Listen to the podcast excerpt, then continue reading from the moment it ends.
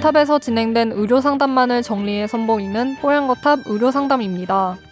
이번 상담은 2019년 7월 15일 뽀얀거탑 204화에서 방송되었습니다. 항히스타민제는 알레르기 반응을 억제시켜 비염을 완화하는 효과가 있습니다. 하지만 알레르기성 비염이나 계절성 비염은 증상이 오랜 기간 지속되기 때문에 약을 자주 먹어야 한다는 부담이 있습니다. 장기 복용해도 괜찮을지, 증상이 없을 때 예방하기 위해 먹어도 괜찮은지 상담해드렸습니다. 오늘 뽀얀거탑 의료상담에서는 비염과 항히스타민제에 대해 이야기 나눕니다. 뽀얀거탑에 사연을 보내주세요. 건강상담 해드립니다. tower 타워 골뱅이 sbs.co.kr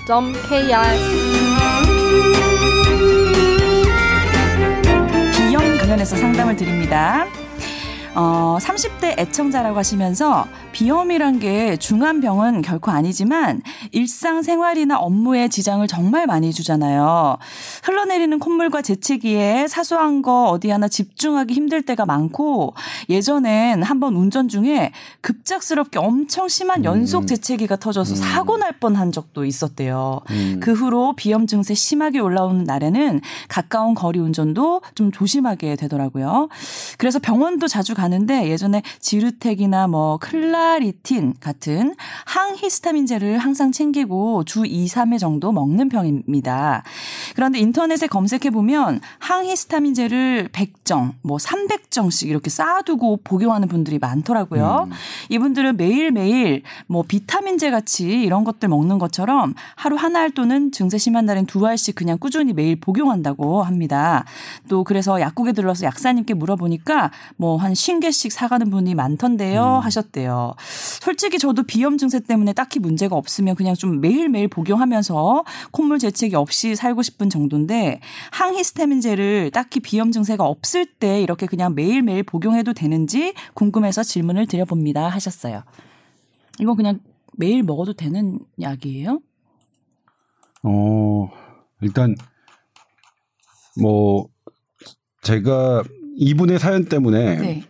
두 가지 문헌을 참고했는데 2013년 경희대학교 이과대학 수학과 교실에서 그 최용성 교수 외에 어, 네 분이 쓰신 항히스타민제의 올바른 사용법과 그다음에 이, 그 최근에 나온 이건 조금 더 전문적인 이제 항히스타민의 올바른 사용법에 관한 그 대한 의사협회지에 나온 투고글을 두 개를 이제 참조했는데 네. 일단은 항히스타민제의 장기 복용에 대해서 어, 커다란 문제가 있는 건 아닌 것 같아요. 어. 예를 들면 이제 이 항히스타민제가 1세대, 2세대가 있고요. 그다음에 2세대 중에서도 H1, H2, H3, H4 이렇게 여러 종류가 있는데 네. 초기에 나왔던 항히스타민제는 이게 이제 뇌로 들어가는 비율이 높아서 어떤 어 좀 처지거나 아니면 어 뭔가 뇌의 어떤 그 기능을 조금 어 완화 그러니까 조금 둔하게 하는 예. 네. 둔하게 하는 그런 부작용들이 있었고 그다음에 심장 박동을 조금 어, 교란을 줘서 어, 심장 박동을 불규칙하게 뛰게 하는 그런 것들이 있었는데 오. 이제 후세대 요즘에 나온 것들은 그런 것들이 되게 이제 막 줄어든 네, 그런 것들인데 네. 그래서 지금 현재 판매되고 있는 항히스타민제의 장기 복용에 대해서 아주 커, 커다란 우려 사항은 아니나 근데 이제 왜 항히스타민제가 어떤 치료나는지 좀 살, 살펴볼 필요가 있을 것 같아요. 히스타민제는 뭐냐면 우리가 어떤 외부 물질에 대해서 우리가 방어를 하기 위해서 콧물이 나오고 뭔가 혈관이 확장되고 하는 것들이 음. 너무 괴로우니까 이것을 막아보자고 아. 먹는 약이 항히스타민제입니다. 네. 그러니까 항히스타민제는 근본적인 치료약이 아니라 어떤 물질에 대해서 내가 방어하는 게 나를 괴롭히니까 이 요 괴롭힘을 줄이자고 하는 거니까 어떤 치료약, 그러니까 고혈압 약이나 당뇨병 약, 약처럼 그러니까 꾸준히 계속 먹어야 될 필요성이 원래부터는 없는 약이죠. 네. 근데 그러면 이제 그러니까 이거 가장 중요한 거는 이거는 이제 내가 증상이 있을 때만 그냥 먹는 게 원래 좋은 것 같은데 근데 이분들이 계속 드시는 데는 이유가 있겠죠. 네. 그거는 이제 뭐냐면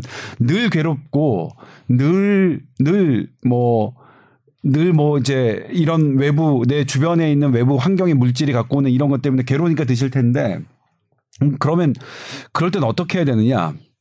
이거는 이제 이 제가 참고했던 두 가지 문헌에서 그분들이 이렇게 언급하시지는 않았는데 이건 제 개인적인 의견이죠. 그러니까 큰 문제만 일어나지 않는다면 내가 뭐 크게 불편함만 느끼지 않는다면 네. 그냥 드시는 것도 뭐 나쁘지, 뭐 나쁘지 않을 것 같다. 네. 근데 그래도 네. 약이라는 건 사실 뭐냐면 모든 약은 모든 약은 계속 그렇습니다만 내가 우리가 이제 제약회사나 뭐 이것을 연구했던 의료진이 생각하지 못했던 부작용은 늘 가능성이 있는 거거든요. 그게 확률이 낮을지라도. 근데 어 이렇게 늘 먹고 있는 상황이라도 내가 어떤 증세가 없을 때는 끊는 시도를 좀 해보자. 음. 그래서 내가 이걸 정말로 끊어봤더니 어떤 정말 내가 못 견딜 불편함이 나타났다라면 다시 먹을지언정. 음, 네. 그래서 뭐 근데 그런 불편함이 안, 안 나타나고 내가 어 끊어봤더니 그럼 지낼만 하네 그러면 좀 끊는 기간 음. 뭐 그런 부 그렇게 생각하시는 게 어떨까 저는 그렇게 생각해봤어요.